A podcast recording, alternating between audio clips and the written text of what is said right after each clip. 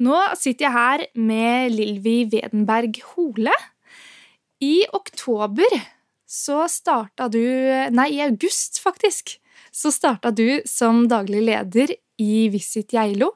Så du har jo hatt den jobben i litt over et halvt år nå. Åssen har det vært? Du, det har vært veldig spennende. Eh, jeg vil si bratt læringskurve. Mangfold i arbeidsoppgaver. Eh, utfordrende og gøy. Så jeg, jeg føler meg veldig privilegert som får muligheten til å ha den jobben her. Det gjør jeg. Mm. Men på turistkontoret på Geilo, er det flere enn du som eh, sitter der? Ja, det er det definitivt. Nå er vi et på, i et bygg som heter for informasjonssenteret, eller reiselivssenteret, som vi kaller det. Så vi sitter jo i en slags co-working space med både Geilo sti og løypelag, Geilo Booking, som håndterer sant, overnattingsbedrifter, tilbud og, og utenlands, altså turoperatørmarkedet. Eh, Servicetorget på Hol kommune. Eh, og, og flere. Eh, så vi, eh, vi, vi, er jo flere på kontoret. Har et veldig fint samarbeid der. Og i tillegg så er vi jo fire ansatte da i, i Visit Geilo eh, med delt og fulltid. Så da har vi ei som jobber i turistinformasjonen spesielt, og så har vi ei som jobber eh, administrativt. Eh, og så har vi en som var tidligere daglig leder, Stian Skarsten, som jobber som, som rådgiver. Altså han jobber med på prosjekt. Og så er det meg som er daglig leder, da. Mm. Men hva er en typisk eh, Altså typiske jobboppgaver for deg, da? Ja, det Det Det er eh, alt ifra å drive fram eh, Hva skal man si Eventer, arrangementer. Mm.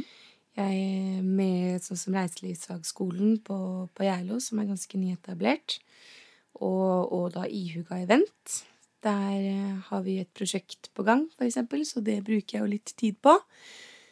Bruker en del tid på, eh, på markedsføring, selvfølgelig, av eh, medlemmer. Altså gjerlo.no passer på at det er riktig informasjon ute til rett tid.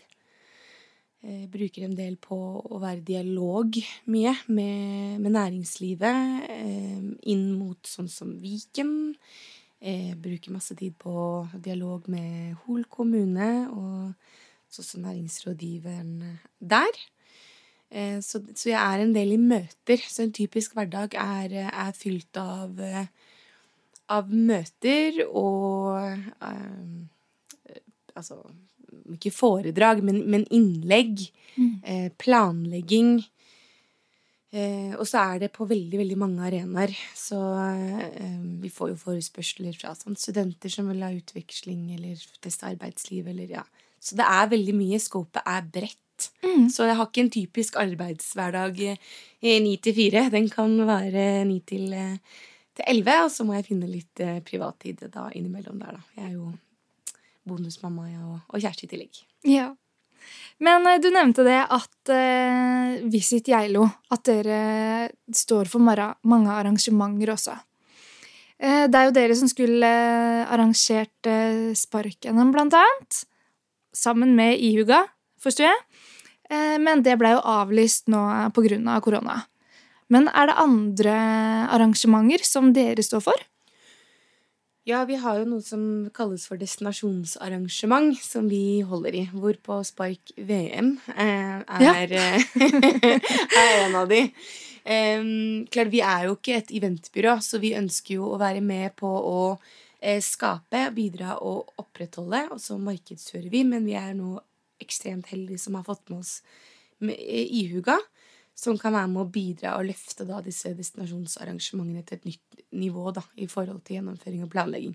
Så Spark-VM 2021 ble jo ikke helt avlyst, men det ble, det ble omrokert sånn at det var kun for barnehage- og barneskoleelever mm. i Hol kommune. Mm.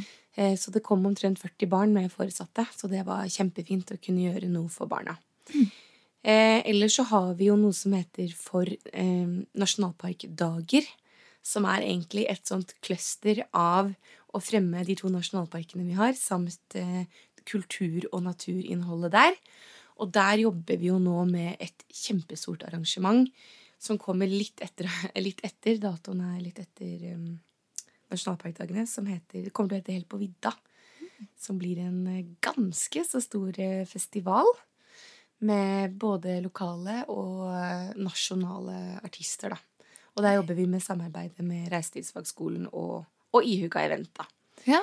I tillegg så har vi jo noe som heter Stetten, som er en sånn wine, sånn vinhelg. Med vinsmaking, winemakers dinner, der det kommer produsenter fra, fra landet og får vist frem eh, vinene sine. Vi har også noe som heter eh, Norsk matglede. Eh, også kjent som Matfestivalen på Geilo, som eh, går av stabelen på høsten. Eh, så er det jo sånt som julemarked og, og sånne ting, eh, som er liksom de faste. Og så bidrar vi jo inn da og markedsfører. Det skjer jo masse spennende arrangement på Geilo. Eh, Så vi holder i de, eh, og så markedsfører vi det vi kan resten. Hva er det neste som skjer nå? Nå er jo påska rett rundt hjørnet, eksempel. Påsken så er det jo da denne ismusikk eh, intimkonserten. Det er det jo ikke vi som da holder i, men det er vi som er med og bidrar, samarbeider og markedsfører. Eh, Sett at alt går etter planen. Jeg føler jo nesten at det er kjempeskummelt å si noen ting som helst. Det er så uforutsigbart. Og så er det jo NM Masters. Det er jo sånn som skarverenn og sånne ting. Eh, Vi bidrar jo inn der vi kan med å markedsføre, som sagt. eh, Og håper jo at uh, man kan få gjennomført på en eller andre måten. Eh, Men ja, korona og, og innskrenkninger og Det er vanskelig å forholde seg til. Man må forholde seg til det. det, det. Eh, så, så vi får se. Det er det neste på tapetet, og jeg krysser alt jeg har fingre og tær for at det her lar seg gjennomføre. Men du nevnte jo skarverennet her, og jeg leste jo eh, artikkelen om deg eh, som sto i Hallingdølen nå i høst. Og der ble det jo nevnt at bestefaren din han er jo skarverennsgeneral.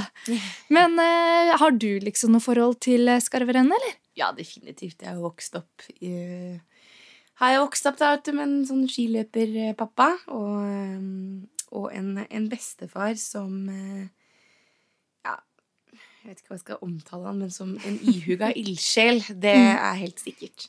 Så hans eh, post, i hvert fall som jeg husker, og så vet jeg at han gjorde sikkert mer enn det, men var jo da å være finse på Finse. Og det var jo forberedelser i det lange og det breie og, og sånne ting. Og har jo eh, før min tid men hatt en far som også har deltatt. Men klart jeg var jo, har vært med som funksjonær på, på Skarverennet som, som liten og har et kjempegodt forhold til det. Det er jo et vanvittig arrangement. Og det var jo stort sant, når vi vokste opp også. Få se på alle disse kjente skiløperne. Og har jo selv vært med på å gå turene. Det er jo magisk. Så at man får til et sånt utrolig arrangement, og har fått det til i så mange år, fy søren, det, det er unikt.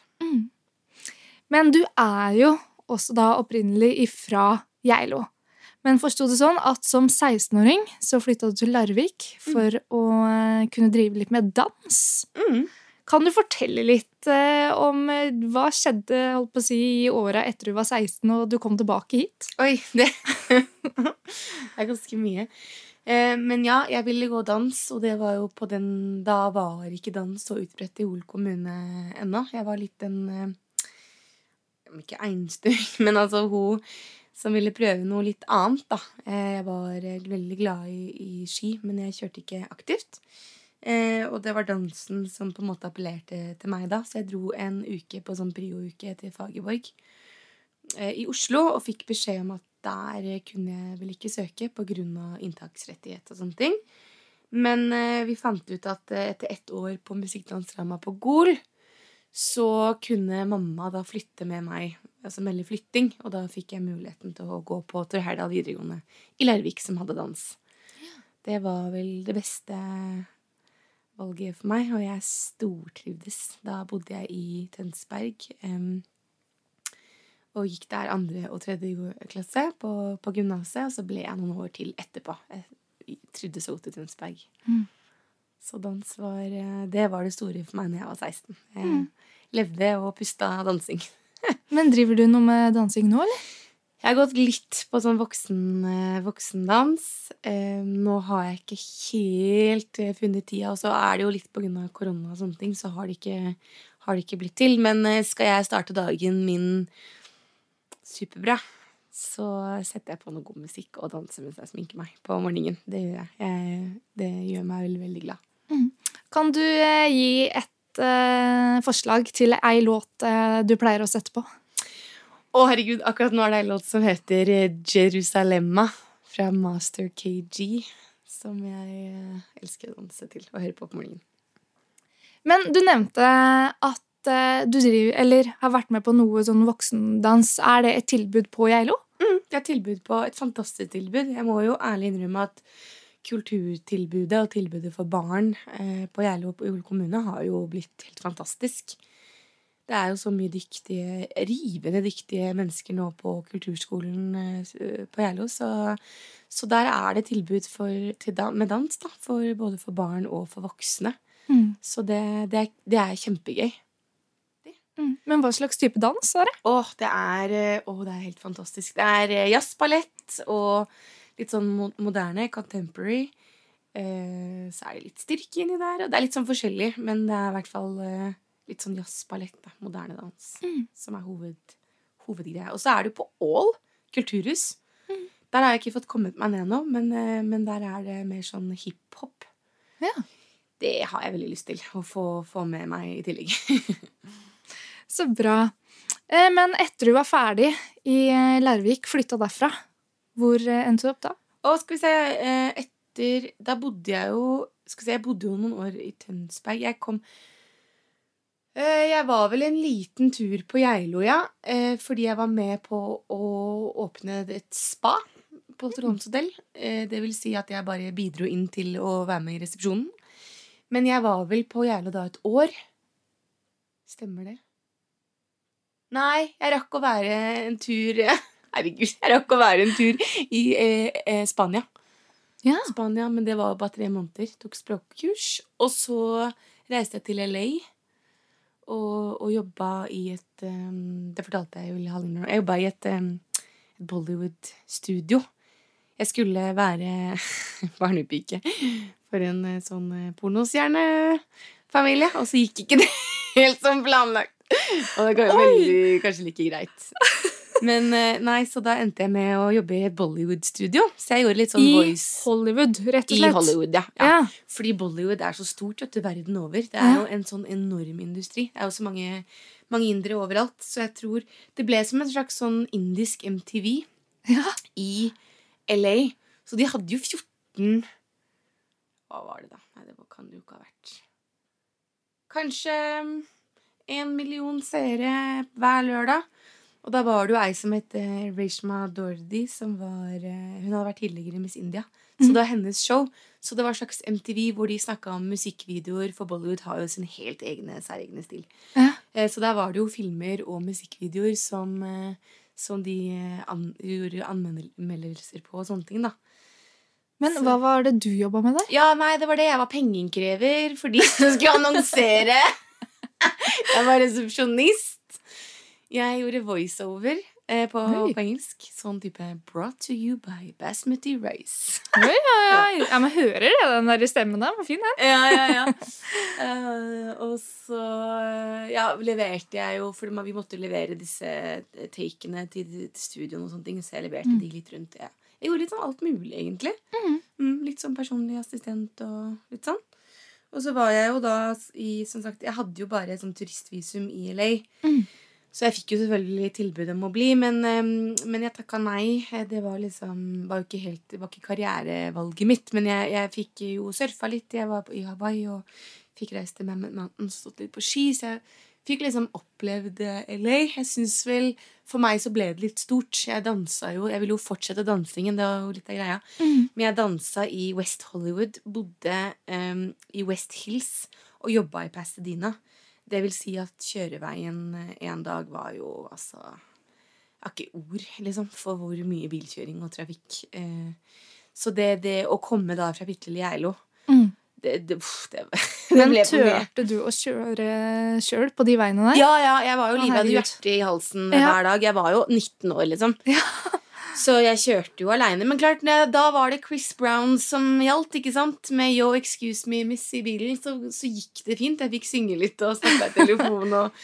Men klart, femfils i ekstremtrafikk, det, det var litt kjedelig, men det er inn og ut av alle liksom, bydeler og sånne ting. Det Mm. var litt sånn småsketsjy. Mm. Men jeg, jeg ja, vente meg til det, da. Det gikk jo bra. Mm. Jo, jeg lærte jo også filmredigering i Santa Monica. Jeg hadde noen, fikk noen venner i Santa Monica, så vi Jeg var liksom Ja, det var veldig gøy, men det ble veldig stort, så det, det frista ikke til å skulle bo.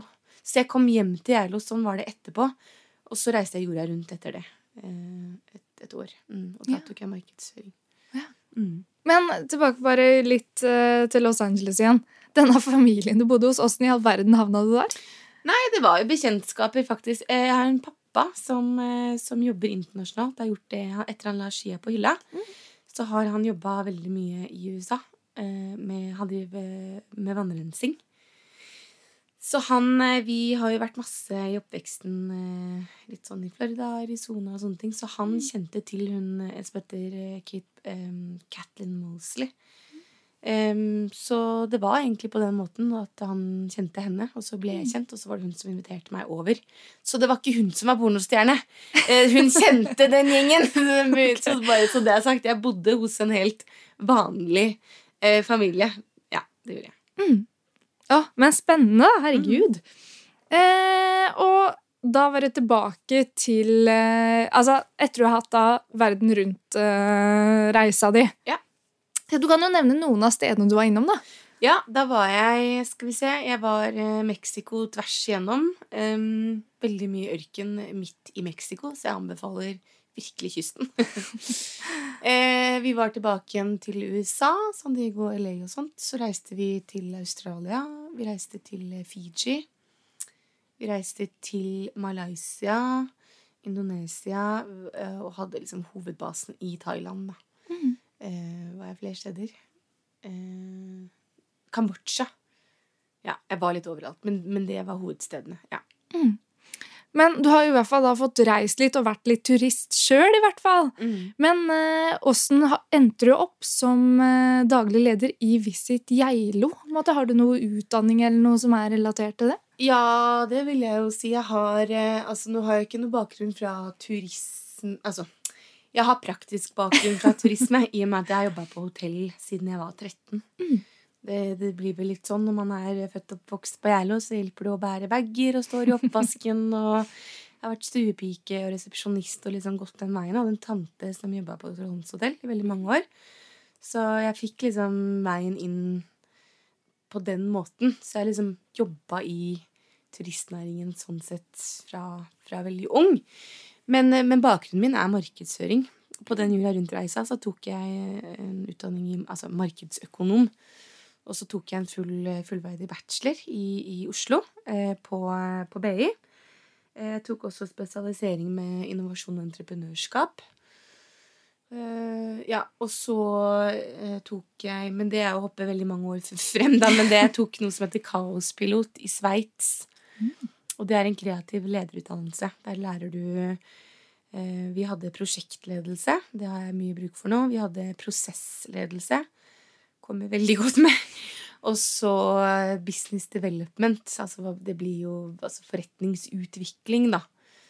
Så det har jeg definitivt glede av eh, i hverdagen da, nå eh, som dagleder i Visit Dialo. Det vil jeg si. Men eh, personlig, fordi at du flytta til Geilo igjen i 2019, Mm. skjønte jeg. Hva gjorde du liksom det året før du blei daglig leder? Eh, Jeg jobba jo Altså, når jeg hadde kommet tilbake til LO mm. ja, jeg, Først så måtte jeg jo få fotfeste, da. Jeg kom jo litt sånn eh, Hadde jo ikke vært der på veldig mange år. Så jeg begynte jo litt sånn Jeg hjalp faktisk en venninne å pakke kniver på, på Øyo knivfabrikk. Jeg er en god venninne med Katrine Øyo. Så det var hyggelig. Og jobba litt for Øyo. Jobba med for Herleiks på LO. Og så begynte jeg jo som smått på Vise Dialog, faktisk. Som, eh, med 50% som arrangementsansvarlig.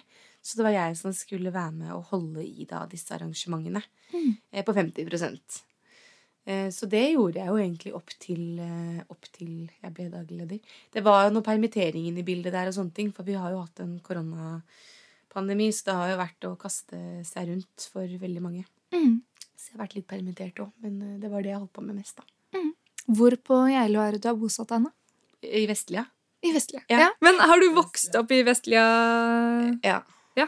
Mm, jeg vokste opp eh, Eller, altså Jeg har bodd et par steder på Geilo, så jeg vil ikke si at eh, jeg vokste opp liksom Er det ett barndomshjem jeg har, så er det farmor og farfar. Ja. Apropos han eh, Han, han eh, som var så ildsjel for Skarverennet og sentrumsutvikling og sånne ting. Det, er litt, altså, det må jeg bare nevne apropos farfar. Det å kunne få jobbe med de tingene jeg gjør nå. Mm. Altså, det er sånn at Jeg snakker noen ganger med farfar, og så spør jeg om han er stolt av meg. Nei, men altså, Han var så ildsjel for Geilo. Ja. Så det er, det er veldig veldig gøy å få jobbe med det jeg gjør. Men de hadde i hvert fall hus i Slåttalivegen på andre sida. Ja. Der var jeg jo masse som barn. Og så bygde mammaen og pappaen min eh, et hus i Vestlia som vi kalte for Trimix. Mm. Så det er jo et barndomshjem. Og så har jeg bodd i Jonstelia og oppe i Gullstein. Så det er litt forskjellige, litt forskjellige steder. Men Vestlia er litt sånn hjem Ja. fra før. Det er det. Og du er fornøyd med å ha bosatt deg der? Ja, jeg klager virkelig ikke. jeg er kjempefornøyd. Ja. Så bra. Og der bor du da med samboer og bonusbarn? Ja, Det gjør jeg. To skikkelig fine fyrer. Ja. Så bra. Eh, Men hvis du har fri, da, hva gjør du for noe da? Du nevnte jo at du driver litt med dansing. Gjør du noe annet? Ja, hvis jeg har fri, så selvfølgelig prøver vi å bruke en del tid sammen med, sammen med, med det, han lille gutten og samboeren min. Så vi bruker jo en del tid eh, i bakken, blant annet. Da er det jo veldig morsomt å lære han minsten å stå på slalåmski. Det er jo supergøy. Han er jo fire og et halvt, så å se fremgang der, det er eh, innmari, innmari kult. Så prøver vi jo noen ganger å få det til litt sosialt. Nå er jeg jo såpass heldig at noen av de jentene som jeg liker å henge med på fritiden uansett, har eh, litt sånn barn i samme alder, samme barnehage og sånne ting. Så da kan vi jo sånn sett slå to fluer i en smekk. Ellers så er det jo ja, være litt med venninner, komme seg ut en tur aleine innimellom er deilig, bare få lufta hodet.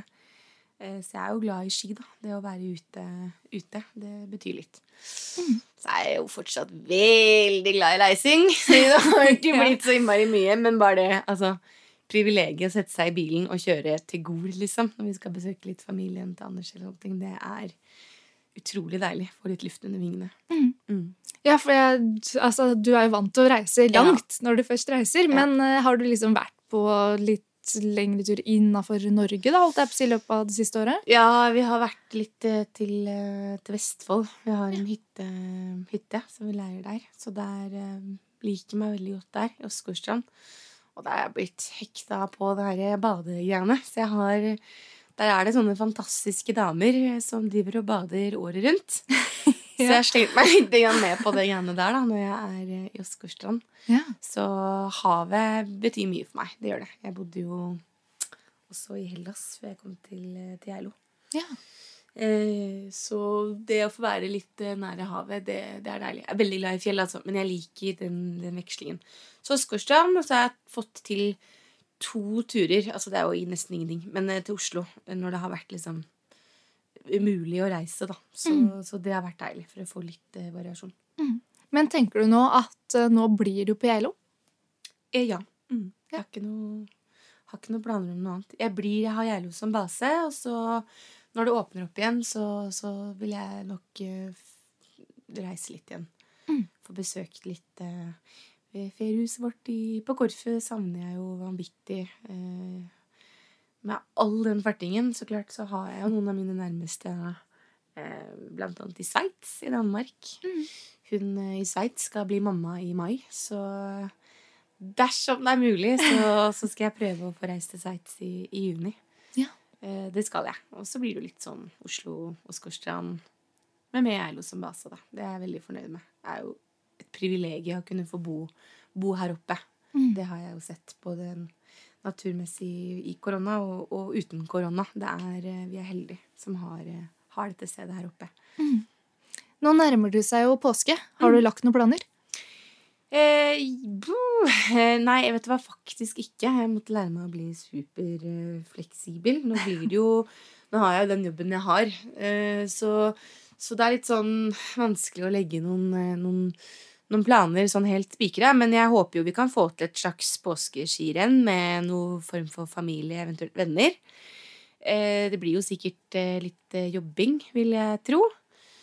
Eh, stort mer planer enn det har jeg faktisk ikke. Må ta det litt sånn dag, dag for dag. Håpe at, at alt går bra. Supert. Men Lilvi, før vi avslutter her, kan vi ikke avslutte med en litt sånn vinter-påske-følelse? Har du ei låt som gir deg litt den følelsen? Eh, ja, det er jo mm, sikkert eh, mange sanger, men påskefølelse for meg. En av de første jeg kom på, det er fordi jeg hørte på den Det ble liksom en sånn påskelåt over flere år, og det var faktisk eh, Det er Kygo, en Kygo-låt, eller sånn remix fra The Weekend, som heter Often. Den er sånn påskelåt for meg, som er sånn kjempedeilig. Så bra, Eh. men Da avslutter vi ved å høre på den, vi. Ja, kult! Takk for praten, Lilvi Hole. Bare hyggelig. Selv takk. Du har hørt en podkast fra Radio Hallingdal.